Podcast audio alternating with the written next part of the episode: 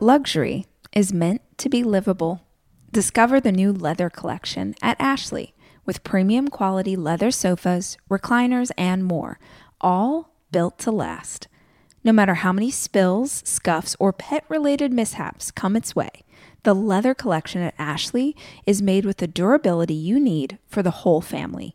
Shop the new leather collection at Ashley and find chairs starting at $499.99 and sofas at $599.99. Ashley, for the love of home.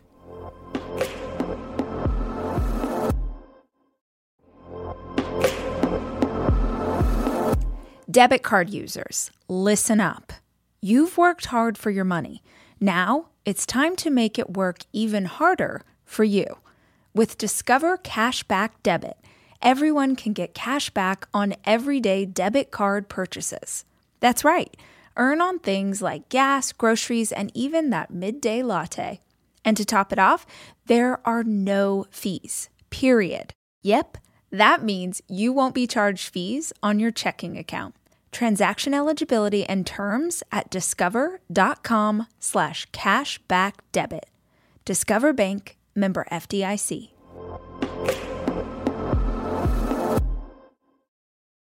Say someone really wants to get into running, as an example, and they want to be someone who's super fit and running lots of races, and no one in their like current life engages in anything like that or even supports that. You have to ask yourself, you first have to think about the situation, the context. Like, if that was really me, what would my life actually look like? I'd probably be more around runner type people. Like, you know, like your life would actually be different. And so the sooner you can be honest with what you want and be honest with other people about what you want, often that off it, it can create tension, I guess, but it just it it repels the people who just don't want it. Yeah. Like because they don't want it. And so one of the reasons why I, I, think it's good to visualize the future stuff, but also like, what does life actually look like if that's true? And then the sooner you start being honest with that to yourself and other people and start creating that, start being that person now, you know, getting the friends that go running, committing to that kind of thing, it's pretty organic. Hi, I'm Rachel Hollis, and this is my podcast. I spend so many hours of every single week reading and listening to podcasts and watching YouTube videos and trying to find out as much as I can about the world around me. And that's what we do on this show. We talk about everything life and how to be an entrepreneur. What happened to dinosaurs? What's the best recipe for fried chicken? What's the best plan for intermittent fasting? What's going on with our inner child? How's therapy working out for you? Whatever it is my guests are into, I want to unpack it so that we can all understand. These are conversations. This is information for the curious. This is the Rachel Hollis Podcast.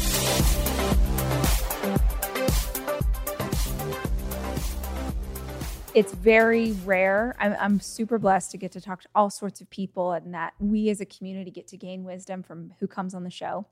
But it's super rare that I read a book and like that day tr- start stalking the author and trying to figure out how to have the conversation.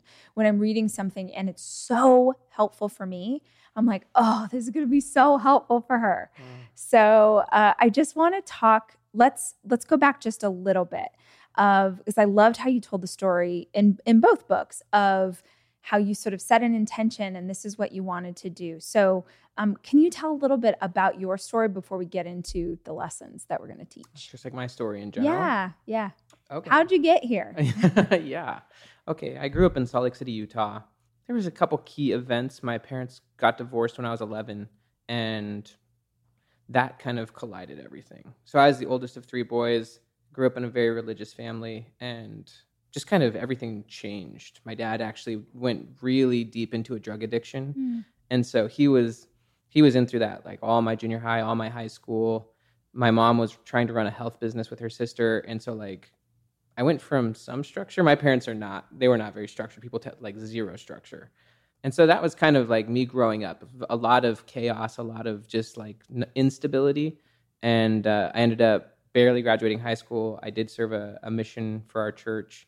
And uh, then when I came back, I was just in love with psychology. So, like, that's really what sparked my love for reading and psychology is just being out, like, on a church mission and getting to know people doing community service, all sorts of stuff. And I read tons of books. It was just like freedom. And so that was, and I journaled. I fell in love with journaling, learned about journaling, and um, yeah, read books by people like Covey and other things. And so I was just like, I'm to go study psychology. So I studied psychology, and um, yeah, I've pretty much just been studying that for the last probably 12 years. Ended up going to Clemson, where I got my PhD in organizational psychology and that's where we became foster parents of three kids. That's when I started writing online, and that's all been since like 2015. So, yeah, that's there's some obviously pivotal aspects, but pretty much for the last 12 years since I've been home from that experience, it's just been all learning, thinking, writing, and then raising kids.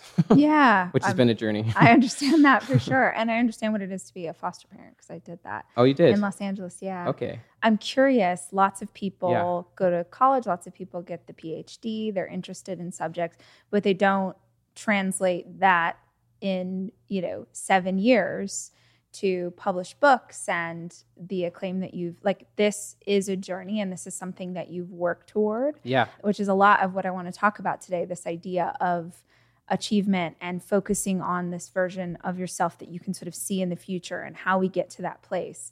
So what were some of the steps that you took along the way that you feel like were pivotal in you going from a phd student to this author who's sitting in front of me in Austin having a conversation sure. about his books. So when I got home from that mission, that was 2010. Um, I actually thought I was originally going to write religious books, to be fully honest with you.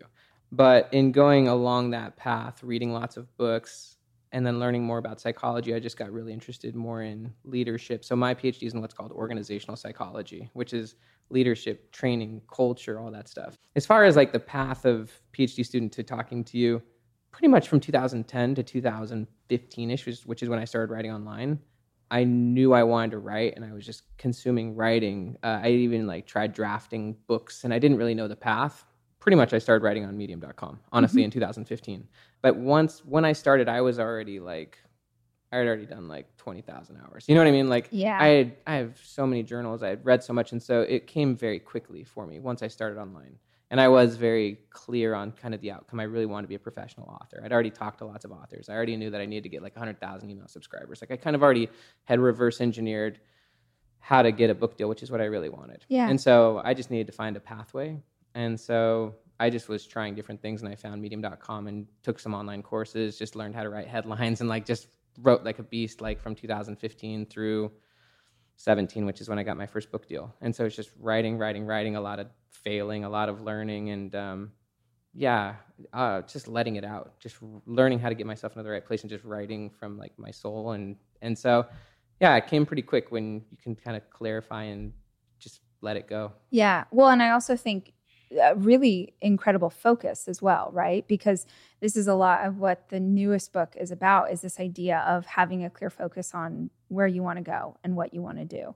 I love the book starts with this story about Mr. Beast, which maybe not everybody knows, but I have four kids, so I know exactly. I'm a huge fan of Mr. Beast personally. He's so smart. It's like honestly, this kid, have you seen him on Rogan? Oh yeah. Oh, that yeah. interview on the one hand, I was like, you're a genius. And on the other hand, I felt so sad for him because I was like, who is taking care of you? Because he clearly understands how to build this thing that he's built. But when he tells a story about how he basically goes bankrupt every time they, I'm like, bro, you are, what are you talking? Like, please. he should be so, so, so, so wealthy. And like, even if and he's so like such a beautiful heart and like gives it all away and but I'm like but you need somebody you need to make sure you can pay your rent. Like when he said that he has to borrow money all the time, I was like, oh, poor baby. That's not the point. The point is that the book starts with this conversation. For people who aren't familiar, will you tell that story? Yeah. So I learned about Mr. Beast probably in 2020 or something. You know, he's so big, and I watch a lot of YouTube. And so I started watching his videos and I was already deep into writing the book on future self. I'd been actually I actually wanted to write future self before I wrote the Gap and the Gain. Okay. But it just didn't work out that way. And so I'd been thinking about future self for honestly like a few years, but was writing these other books. And then sometime in 2020 it was actually in October cuz I know since I wrote about it, but an odd video popped up in the Mr. Beast news feed and it had like an old picture of him and it was hi me in five years. And so I'm like, this is interesting. And I watched it and it was like this video that he had pre recorded five years before. and he was talking to himself and he was talking to his future self and he was saying, you know, here's where I want to be. And I just thought that is so weird. Like he's having a conversation with his future self five years into the future, and he set the video to get pre like he, he pre-scheduled. Yeah, he scheduled yeah. it to go into advance, and so then I looked back and I realized he had done other ones of that too, and he did it all in the same night. And so I just thought that's pretty cool. Yeah. Like that he's talking to his future self, he's making it public. Uh, obviously, the crazy part is is that, and everyone commented on it as well because it came out like in 2020, and his his channel was already massive, like 44 million subscribers, and he was talking to his future self, wanting to have like a million subscribers, and they're like, "Holy cow!" It was an amazing time capsule because you see this like 17 year old kid in his parents' house, like totally unrefined, and then you now see who Mr. Beast is, like this freaking huge. Yeah, to give and, to give context, yeah. how many subscribers does he have? Now? Do you know? Yeah. Or he roughly? just barely passed 100 million. 100 Yeah, he million. live streamed himself getting 100 million and he gave mm. the 100 millionth subscriber an island or something crazy. Oh my God. You know what I mean? Like Yeah. Just to give a little bit more of this backstory. So there's imagine y'all that there's a teenage boy, yeah. you know, sitting in his parents' house, whatever. He was a YouTuber. And this was before people were making, you know, millions of dollars doing this. Yeah. He makes three is it three videos? I think he made four or five. Okay. But yeah. So he makes this series of videos to himself in the future. Yep. Dear me in one year, dear yep. me in five years, yep. in 10, whatever. He's talking to himself in the future and he's calling a shot. You know, he's Babe Ruth pointing the bat into that part of the field and saying, when I am 20 years old or when it is five years in the future, this is what I hope that I have and he's like really passionate about it and also maybe a little scared and like, oh, I hope we do this, whatever. He pre schedules those videos to run as sort of like an accountability partner, right? Like now I know that I have these videos that are going to publish of me calling these shots, so I better work to achieve them. So it turns out he far and above exceeds every idea he had for himself. But in the book, you're breaking down the psychology of why this method of calling your shot, seeing the future version works. So for anyone who's listening, who's working on a dream, you know, wants to build the the business, wants to be the best mom ever, wants to go back and get their PhD, what were the pieces and the psychology of what he was doing that really can help us to fulfill the vision we have of our future? Yeah. So one thing he did that was really interesting is he made so he made a six month video and actually what's interesting is is after the six month video came out he forgot that it had come out he, for, he, got, he forgot that he had filmed it and so he made a reaction to his own video and he's watching himself you know he's up on the little screen watching his past self from six months before saying where he wanted his future self to be and he's just kind of laughing at he's like i can't believe how dumb i look I, he's like look my studio's better now you know it's only been six months you know and he only wanted to have like maybe 10 or 20,000 more subscribers in those six months. But he's like, oh, I passed it, you know? And then he did one for a year. I don't think he did a reaction to that. But, anyways, I guess the main thing, the main reason I thought that this story was so interesting was that the field of psychology and even neuroscience has really shifted in this direction. So, for a really long time, the whole field of psychology was really obsessed with the past. If you think about like Freud, it's like sit on the couch, let's talk about your past, let's work through the trauma, let's go all, let's let, us hear your story. And most psychologists and even most psychological theories for a really long time thought that human beings were basically the byproduct of their own past, which is, there's still a lot of truth to that. But what modern research is showing is that human beings actually spend way more time thinking about the future than the past. We actually think about our own future at least two to three, probably two to five times more than we think about our past. We're, hmm. we're regularly thinking about the future. Um, that's actually called prospection. We're, we're always thinking about our future and kind of where we're wanting it to go and then ultimately we get committed to that future and so like one i guess one important thing and then we can kind of talk about ultimately how he got all committed to that and ultimately shifted himself and started being his future self which is really how he got there was just that prospection is based on an idea that everything we do as a human being is driven by a goal. So like if someone is listening to this conversation it's because even if reactively they had the goal to listen to it they, maybe came across our newsfeed but they decided okay i want to turn this on you and I at some point had the goal of getting this conversation together, which is how I ended up here in Texas. Yeah. And so everything we do is driven by a goal, even just me getting up and going to the fridge or me picking this thing up. Like, and so we're all driven by a future But a big challenge is, is that most people's futures are very short term. It's mm. like get to the end of the day, get the kids to school, get the groceries, get the bills paid. Like it's just kind of like an urgent future that's coming at you like a fire hose. And so there's one of my favorite quotes is from Robert Greene and 50 Cent. And I think I put it literally twice in the book. But it's, you know, basically the idea is, is that by our nature as rational conscious creatures, we cannot help but think of the future. But most people out of fear limit their views of the future to a narrow range. Thoughts of tomorrow, a few weeks ahead, perhaps a vague plan for the months to come.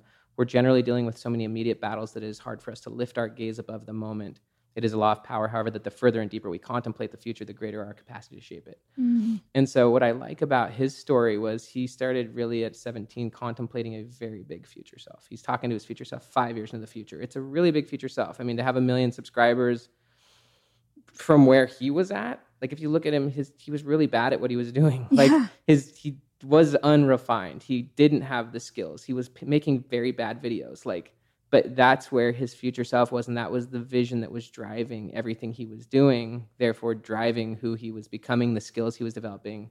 And so i just thought obviously he got very committed to that and then one thing that was really interesting was you act, if you actually go back to his videos you actually do see a tangible difference after october of 2015 which is when he filmed those videos.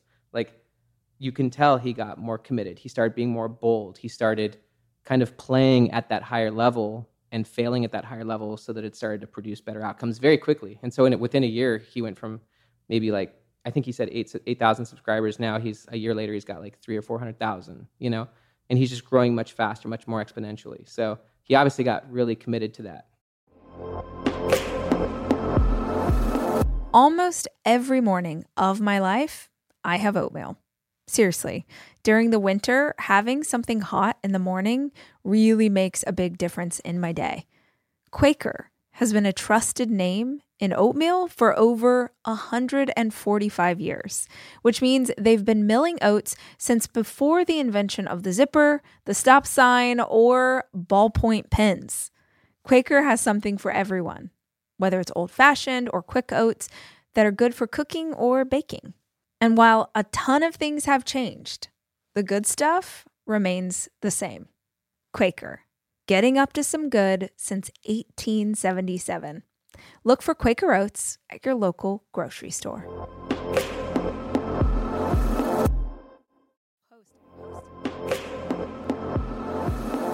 I am taking my four children away this weekend to go skiing. And I think if you're a parent like me, you understand how important it is to have a kitchen available to you when you have four kids, which is why Airbnb is always the place that I head to just make the vacation easier. And I have always used Airbnb as a place to stay, whether it was for work or family or a girls' weekend. But more and more, my friends are using Airbnb in a totally different way as a business as a way to invest in property and earn money for it. While you're away, your home could be an Airbnb. Hosting can easily fit into your lifestyle, and it's a great way to earn some extra money. Your home might be worth more than you think. Find out how much at airbnb.com/slash hosting.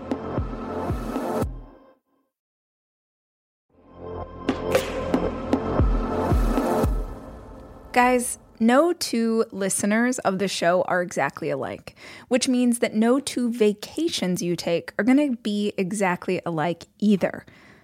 And if you're looking for a place that will serve all of you, Texas has a vast landscape of cultures, regions, destinations, and activities that allow for an infinite number of different travel experiences.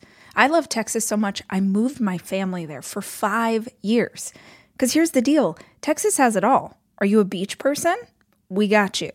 If you love a rugged vacation, not my jam, but there's plenty of campgrounds, hiking trails, and state parks galore. My favorite part about Texas? The food. It is the thing I miss the absolute most. Whether you love barbecue or Tex Mex or just want to be in cities that take their food very seriously, you can enjoy live music, visit internationally recognized art museums, and check out thrilling cowboy experiences. Visit traveltexas.com slash get your own to get the only trip to Texas that matters yours. That's traveltexas.com slash get your own.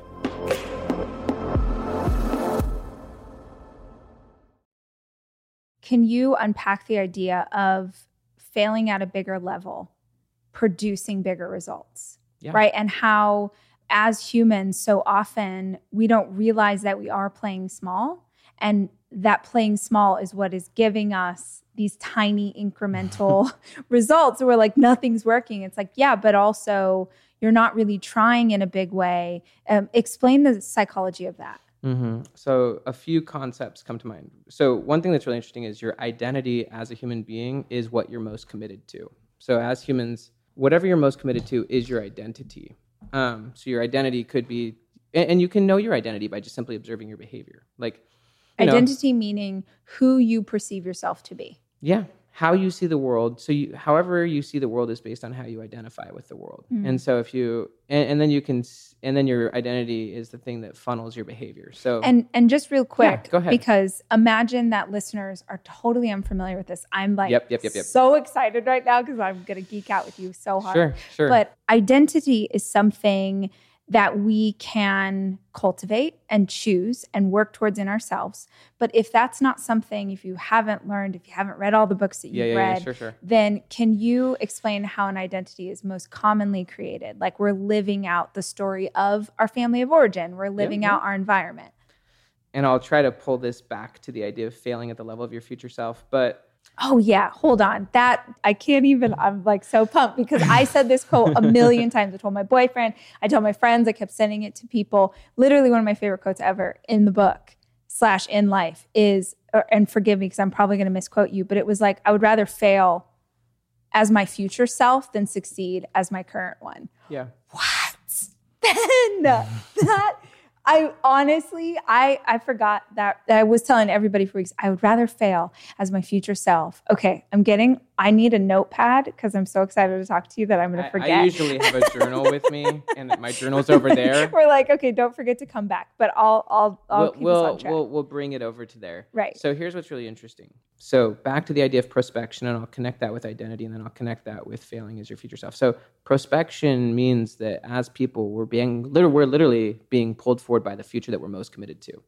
But if you observe how most people's behavior is, most people are committed to very short-term goals, meaning it's kind of like a, a hamster wheel. Just it's kind of repetitious every week. You know, get to work, pay the bills, get the groceries, like get the gas in the car. Those are all goals. Like if if my car is low in gas, like I got to go fill it up. Therefore, that's going to drive my behavior to like get to the gas station and fill it up. And so, basically, in other words, our our identity is driven by the goals we're most committed to.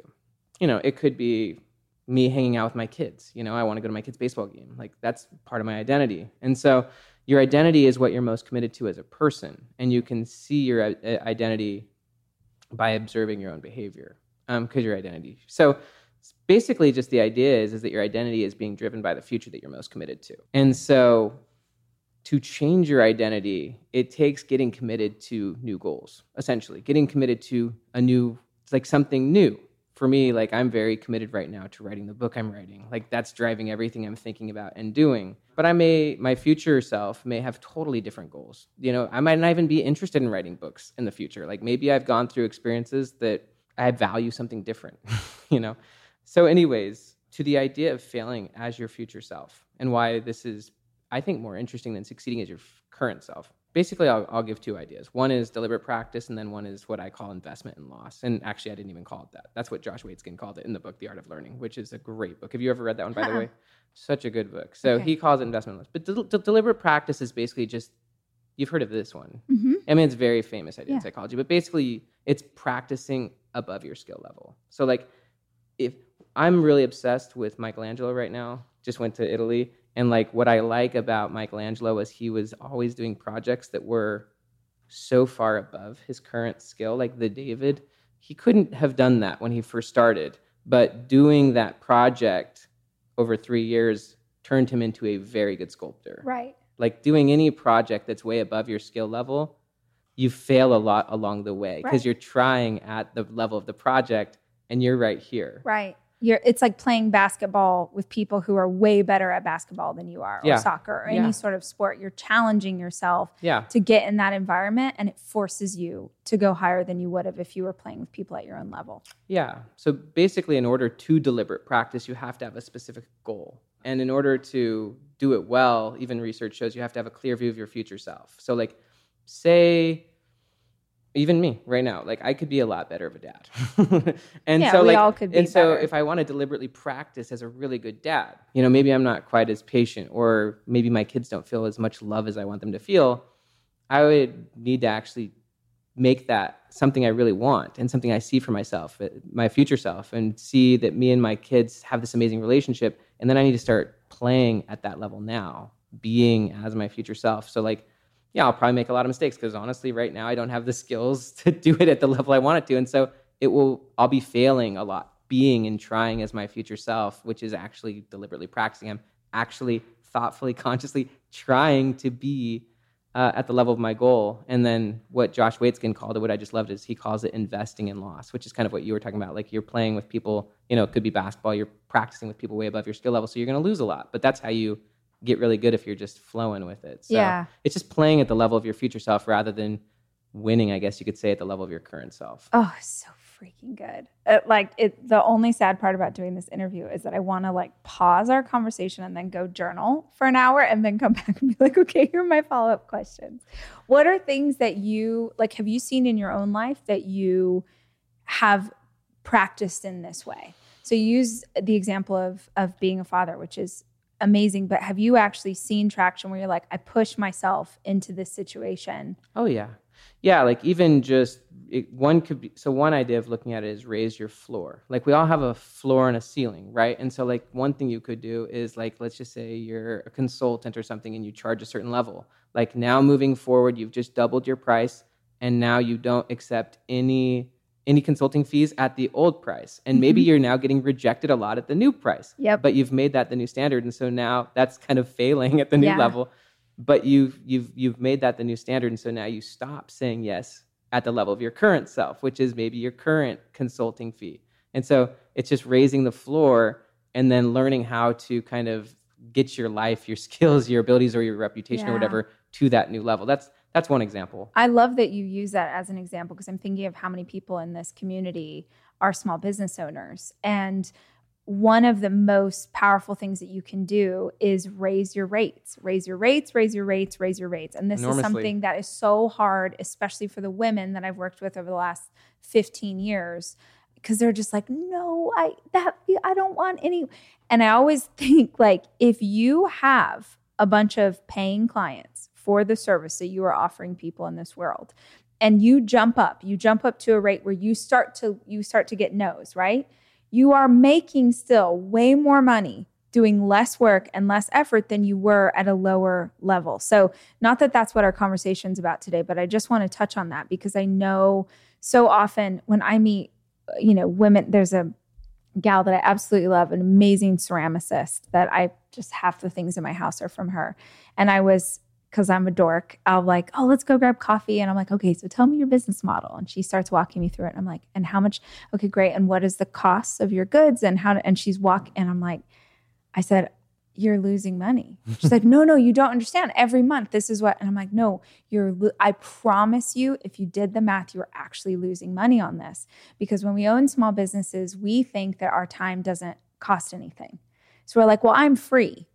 No you're not you're not free if you actually had a price so i'm i'm trying to encourage her i'm like just charge more so this idea of raising your floor I feel like Ben, someone is going to hear this today and it's literally going to change their life and how they provide for their family because they have the courage.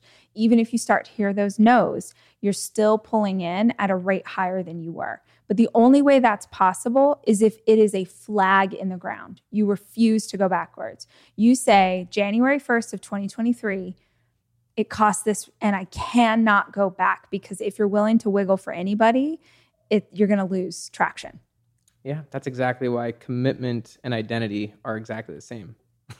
and actually, even standards. So, actually, when you've raised the floor or your standard, your standard and your identity could be like standard, identity, and commitment are three words basically saying the same thing. Your Wow. standards are your identity. So if you keep going back and saying yes, then that shows that that's what you're committed to. Yeah. And so if you say this, this is what now I'm going to do and I'm committed to this, and you start saying no to anything below that standard now, then you find a way to get yeses at the new standard. And that's that's where you're starting to fail as your future self. Um, Dan Sullivan actually has a really like beautiful little model for this. He calls it the four C's formula. Have you ever heard of the four C's? Is it in one of the books? No. No. Okay. well, then I don't know if I have. So four C's is simple. It's first you commit 100% to something specific, and then that commitment leads to courage because you're committing above your current capability and skill and knowledge. You know, you're committing above that. So let's just say, you, just as a consultant or a young, you know, maybe this pot, the ceramics lady now just raises the prices enormously, which is going to be scary for her. And she doesn't know if she can actually sell these pots at this price. And so that leads to courage. First off, it's just scary to make a commitment and then to fail figuring out how to fulfill that commitment, that courage cycle of where you're trying and failing as your future self, that ultimately leads to you eventually developing capability, which is the third C. And as you develop higher levels of skill, knowledge, uh, expertise, or whatever, then you have new levels of confidence, which is the fourth C. So good. And so, yeah, it, it takes committing first, and then that commitment leads to massive courage. And courage, from like a psychology standpoint, is the willingness to try something that might not work. Um, you're actually trying something that, yeah, it might not work. And a lot of people they don't want that. They want the promise of the result before they'll try. But yeah. courage is I'm going to try this. I'm going to I'm going to adapt. I'm going to get fast feedback loops. I'm going to figure this out along the way. And then as you do that, you develop skills your past self didn't have, perspectives your past self didn't have. And then you now are producing results that your past self couldn't have. And so the results are what create the confidence. To me, being healthy is really grounded in nutrition. Honestly, what I eat and what my kids eat is super important to how we live our lives. It's why I love a company like Thrive Market because Thrive Market carries brands with the highest quality ingredients and sourcing methods. They restrict hundreds of ingredients across their food and cleaning categories. So when I go online and I use their on site filters, I can figure out exactly my lifestyle needs and trust that what I'm getting from Thrive Market is what I want to take into my body. When you join Thrive Market, you're also helping a family in need with their one for one membership matching program. You join, they give. You can join in on the savings with Thrive Market today and get 30% off your first order plus a free $60 gift. Go to thrivemarket.com slash rach for 30% off your first order plus a free $60 gift. That's T-H-R-I-V-E market.com slash rach. thrivemarket.com slash rach.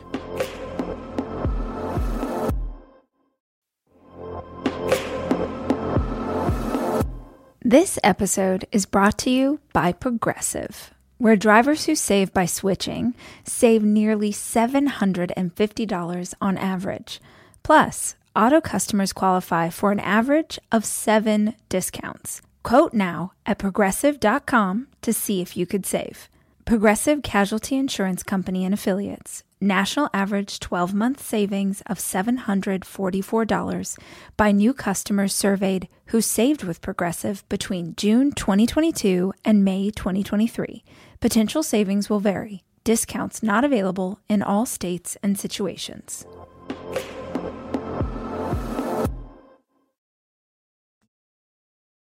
What would you say to people listening who I would say one of the biggest issues within community when I have conferences or when I speak is mostly women, predominantly women in my community, are terrified of failure. Yeah. Terrified. They don't want to get it wrong and they don't want to do, you know, they don't want everyone to see them get it wrong. And in this scenario, we're suggesting that that failure, first of all, that you reframe the way you look at failure, but also that your commitment to failing as your future self is actually it's like the obstacle is the way it's actually the thing that's going to make you the person that you want to be Yeah, this is actually one of my favorite aspects of all of the future self concepts is to give like a little bit of foundation on the future self concept. One of the big findings, I guess you could say, of researchers on the topic of future self is that most people, if they look back at who they were 10 years ago, they can easily see differences. Like if I if I if I was to like literally if I was sitting down with the version of you 10 years ago, we'd probably be having a little bit of a different conversation. Absolutely.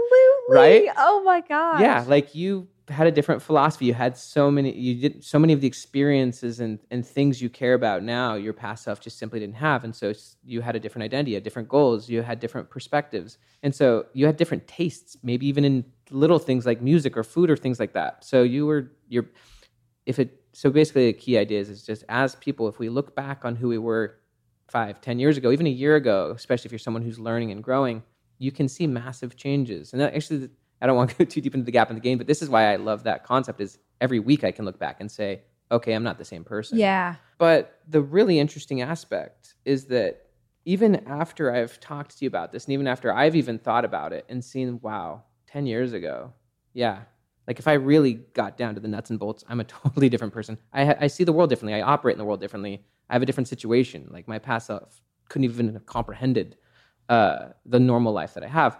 So even after people have done that, when they're projecting forth their future self, even 10 years or more into the future, they don't apply the same principle. Um, what they do is, is they assume that their future self is essentially the same person they are today. That they'll that their future self have the same tastes, interests, values, goals, personality. Even when the truth is, and, and the psycholo- psychological term for that is the end of history illusion. Just it's the belief that you won't change very much in the future. When in fact, your future self is going to be just as different to you now as you are to your former self. And so it's a key like Mm. insight to realize your future self is extremely different. They're a different person than you. They see things differently. They care about different things. They have different perspectives, goals, totally different way of even operating in the world. The reason that's helpful, especially to the idea of failing, is that your current self, actually Daniel Gilbert, who's the Harvard psychologist, and if anyone wants like a little bit of a deeper dive on this, he gave a main stage TED talk called The Psychology of Your Future Self in 2014. But one of the things he says is, is that your present self is present and fleeting as the present moment.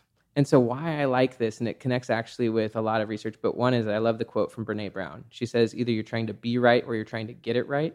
And if you're trying to be right, you're actually trying to prove your current self's perspectives. Mm. If I'm trying to be right, I'm like really trying to like say, I got this, I know this when it's like if you're trying to get it right, you know that your current self is as temporary and fleeting as the present moment. My future self in a week from now is going to have way better perspectives than me. They're going to know more than me. My current self is in a lot of ways always a dumpster fire.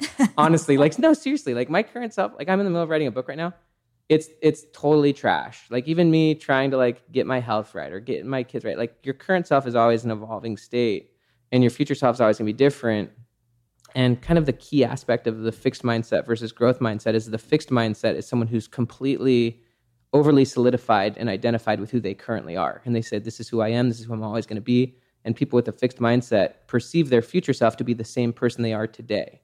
They think that they are the finished product. Actually, that's one thing that Daniel Gilbert said is he says human beings are works in progress that mistakenly think they're finished. And so if you have a growth mindset, you know that your future self is going to be wildly different than you are today. They're going to see the world differently. They're going to have figured out a lot of things you don't have figured out.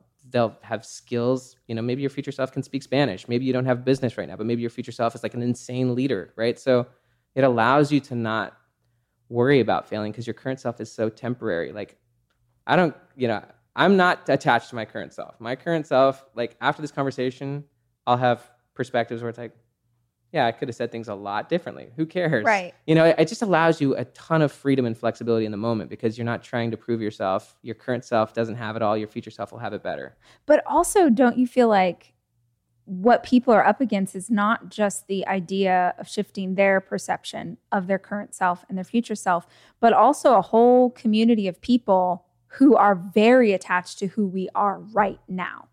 Because I feel like this is something, especially women. So I tend to have a community of women who are working on themselves, whether that's health or relationships, business, whatever. And one of the things that they push up against is a partner who doesn't get it, a mother in law, their mother, their sister, whatever, those people in their life who are like, You've changed. I don't like this new you. Oh, so you're just now, you're you're just gonna go train for a half marathon every other day. You're just gonna go. And so they're not just battling their own mindset about reaching for more. They're also battling literally real human beings who are fighting against this idea. And I always think that that happens sometimes people do that from a place of love because they're scared and they don't know. Sometimes they do it from a place of fear. Sometimes they do it because they're a jerk. But ultimately, you are holding up a mirror, right? By you changing and by you being okay with getting it wrong, by you're holding up a mirror to someone else that can see that they're not. If our ladies and like our three dudes, because there's always a few fellas in this mix, are listening and they're like, yeah, but you know, my husband doesn't get it. Yeah, but so like what is it just having like such a killer attachment to that focus so that what other people are saying doesn't matter or how do you navigate that? It's it's a really good question. I, am interested in how you've navigated that as well. Have you ever read the book Awareness by Anthony DeMello? Mm-mm. Such a good book. Okay. But one of the things he talks about is no longer being emotionally dependent on anything. Emotionally dependent means if if you believe that for example, you're unhappy because your boyfriend acts a certain way, then you're emotionally dependent on him acting a certain way. Yes. Right.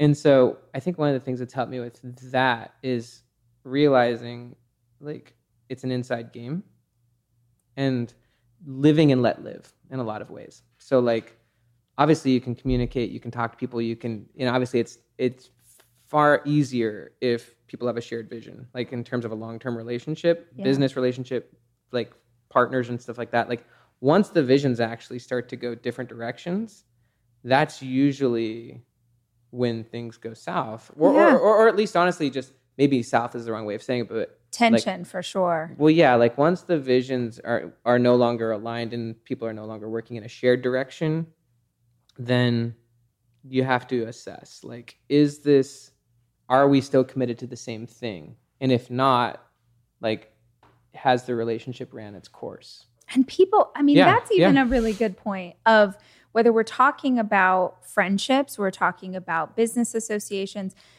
that I mean, we're saying your future version of you. Think think 10 years back, right? You are such a different person than you were 10 years ago. So what makes you think that all of the people who were at the right vibrational level for you 10 years ago would still be at the right level for you today. So I think I've encountered this in my life and I've actually talked about this a lot recently of if you've ever had a friend or like a friend group or whatever that you were so close and you love them so much and then over time nothing really happened. There wasn't like a big, you know, battle. You didn't have a knife fight like a, you know, in the Sharks versus the Jets or whatever, but it just doesn't feel right anymore and you're like, oh, but I feel bad. Like they haven't done anything. What when you came into that scenario, you were maybe they were even a little above you vibrationally. Maybe they were above you in sort of where they were, but you've now hit a level where that no longer aligns. And I think when we keep trying to make those types of things work in business and friendship and romantic relationships, or even in dreams that we've had, it's so detrimental. It's it's like an anchor that will keep us from rising any higher because we don't want to leave other people behind. We don't want to be mean, we don't want to be a bad girl. We want everyone to like us. So it's like, okay, I'll just stay in this thing that no longer works. And I just want to encourage listeners, you know, we all have that still small voice inside of us, that intuition that is speaking and saying, like, something's not right here. And it doesn't mean that you need to be rude or mean or, you know, throw two middle fingers and walk the other direction, but it does need to be unpacked and to kind of look at why this thing is feeling like it doesn't work anymore. I especially think that um, for our, our female friendships and and the the people that we have around us, because if you're really working on making big life changes, like you know, women in my community, health is a huge focus and they take on big challenges that they've never done before. And if you don't have anybody in your circle who can get that and be supportive, dang, it's already so hard to do what you're doing. You've just made it harder. So, adding one great piece of inspiration, one great new friend, you know, joining, um, for example, join a club where other people are into what you're into, you know, get a coach if you could afford it, go follow people on social media who are doing the thing in a positive, uplifting way. Like they're training for the marathon, they're going back to school, they're paying off their debt, whatever it looks like.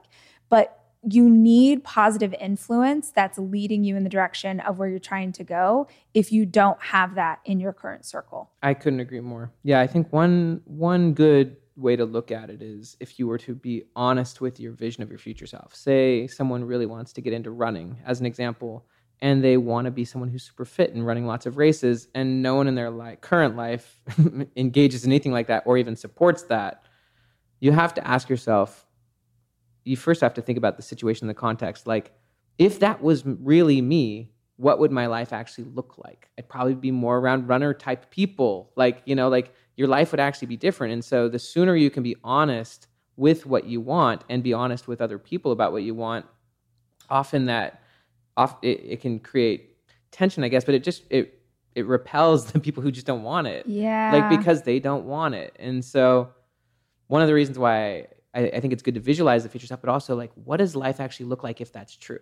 And then the sooner you start being honest with that to yourself and other people and start creating that, start being that person now, you know, getting the friends that go running, committing to that kind of thing, it's pretty organic.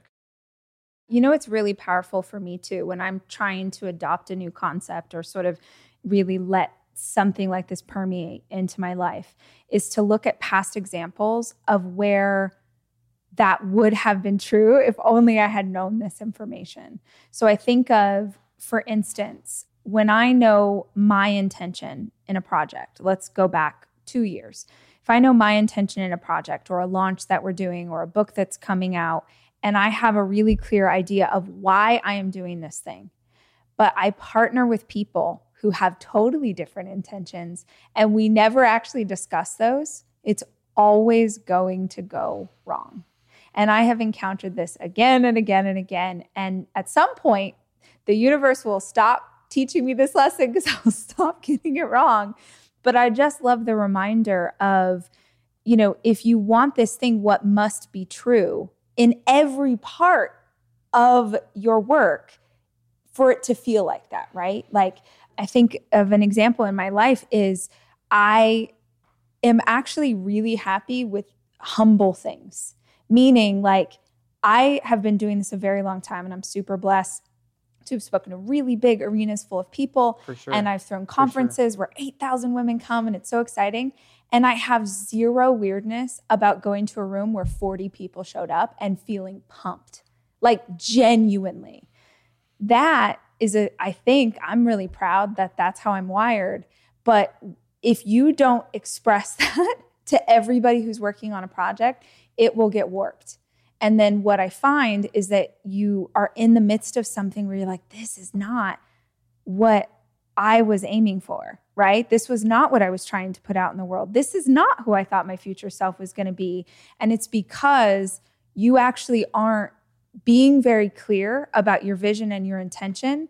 And if you're not clear, you don't repel those people. I used to have this prayer years ago. My big sister always said, like, Lord, let the doors slam in my face. Like let them fly open or slam in my face because sometimes she'd be like, I need you to tell me when it's not the right person because I just I I feel unclear. So just make it so clear.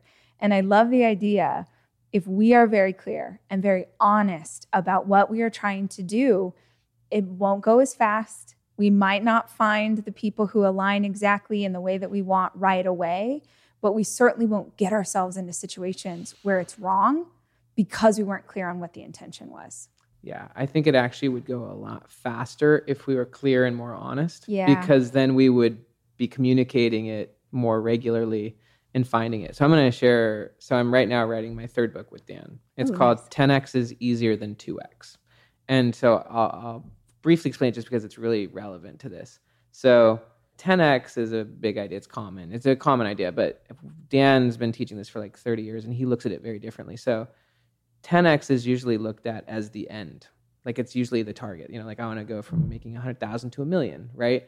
And it's also usually looked at purely quantitatively, like in numbers. But usually the 10x is actually qualitative. It's a transformation. You're a different person, uh, and you had to have become a different person to make that quantitative jump.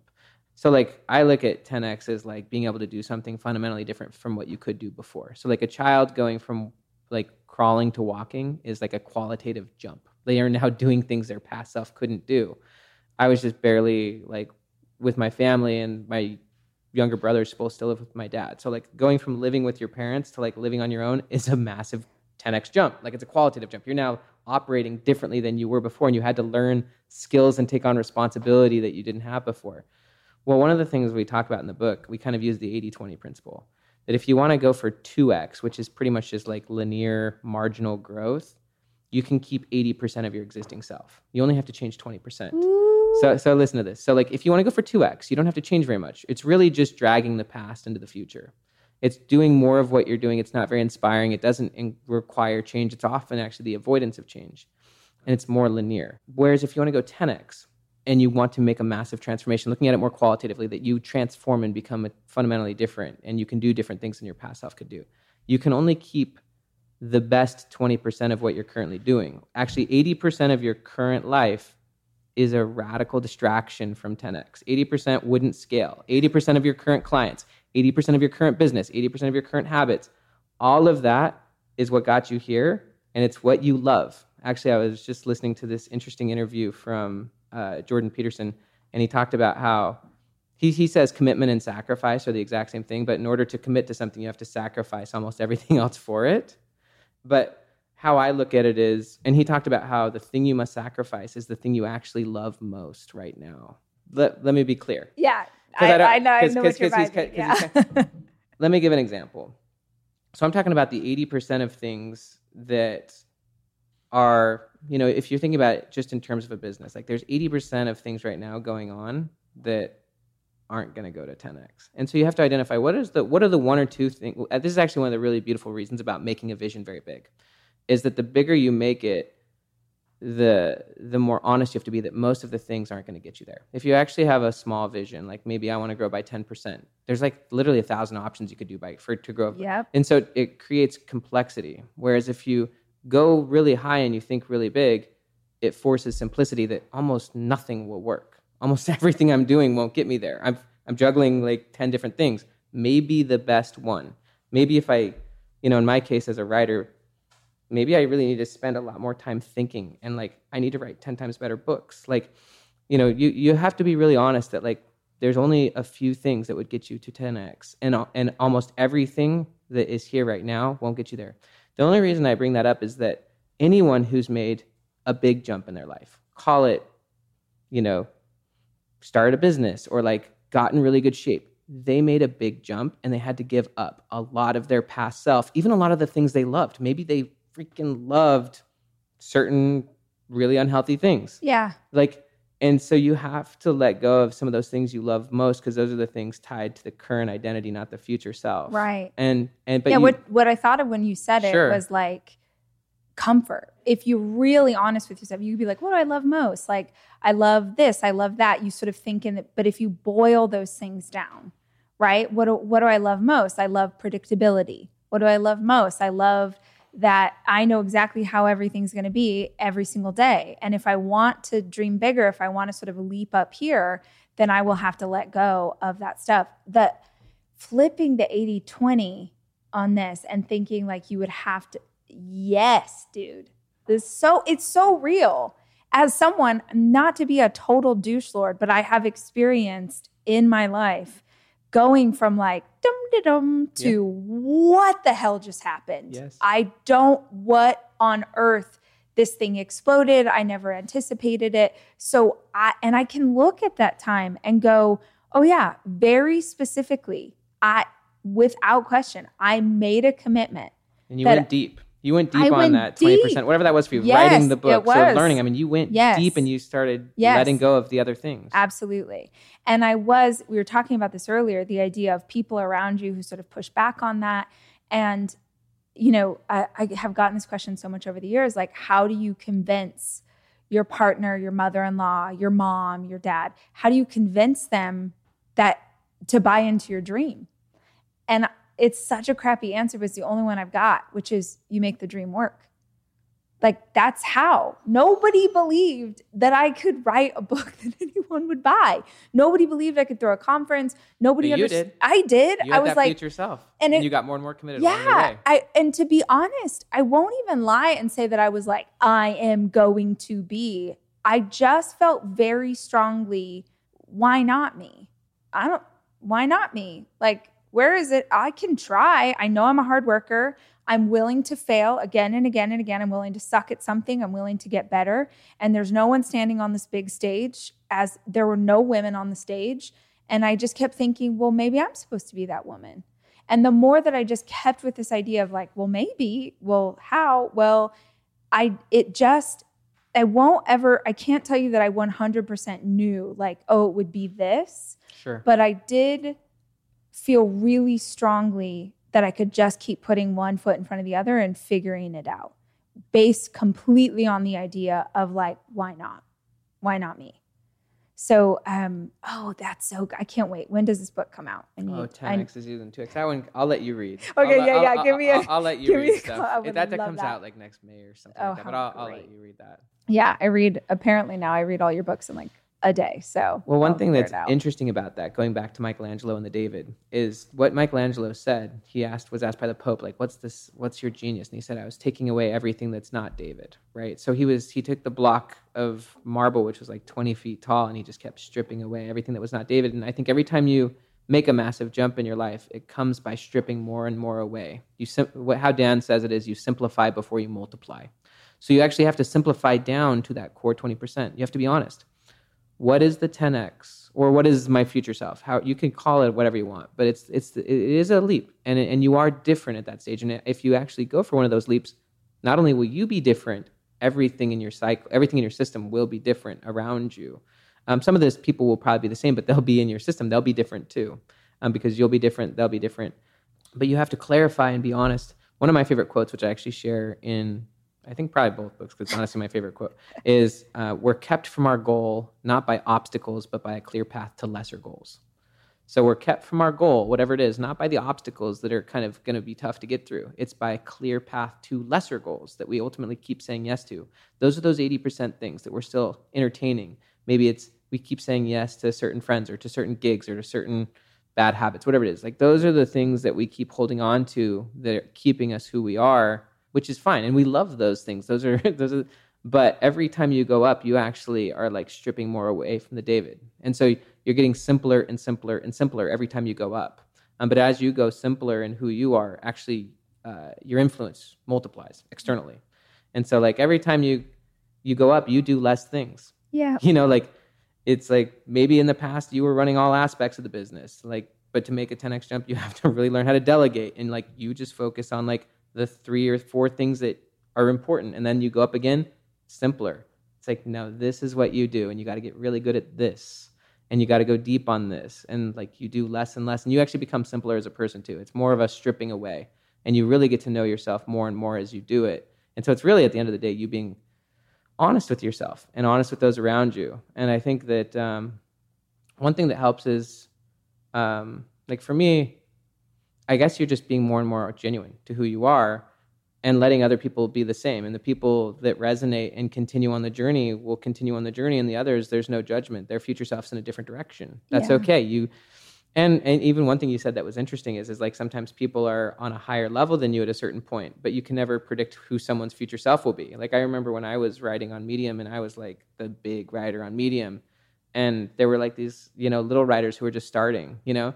And now they're like massively. That writer was Stephen King. Exactly. like now, no, but seriously, like yeah. some of those writers who are like I was not paying attention to, like now they're massively bigger uh, authors than me. I know, and vice versa. Some of my mentors now like are being mentored by yeah. me, and so like I guess never judge someone's current self, right? Oh, because like their future self could be and will be wildly different. But um, yeah, I think it, it's it's a. I actually think it's beautiful, and I I've I'm learning more and more to be less judgmental where it's like it's okay if my path with someone else is going in different directions, that they have different goals than I now have. And for the people who I want to continue with, it's an ongoing conversation, their goals, my goals, and uh, striving to make it work, as you said, make the dream work, you know? Yeah. And we've had to do that. Like my, for example, my wife, I did not want to do foster care. I wasn't against it, but that was her. Mm-hmm. We live in Orlando. She loves Disney. I would have gone somewhere else. Like, you know, but like we're still juggling and trying to make it work.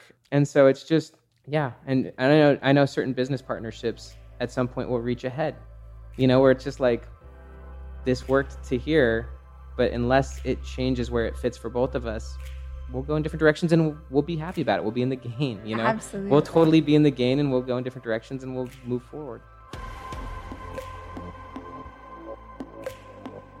The Rachel Hollis podcast is produced by me, Rachel Hollis. It's edited by Andrew Weller and Jack Noble.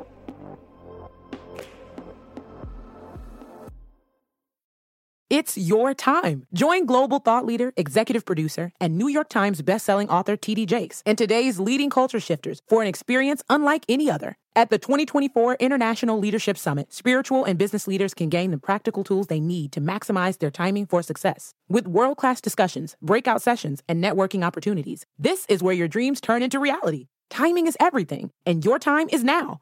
March 21st through 23rd in Dallas, Texas. Register today at thisisils.org. At Capella University, you'll get support from people who care about your success.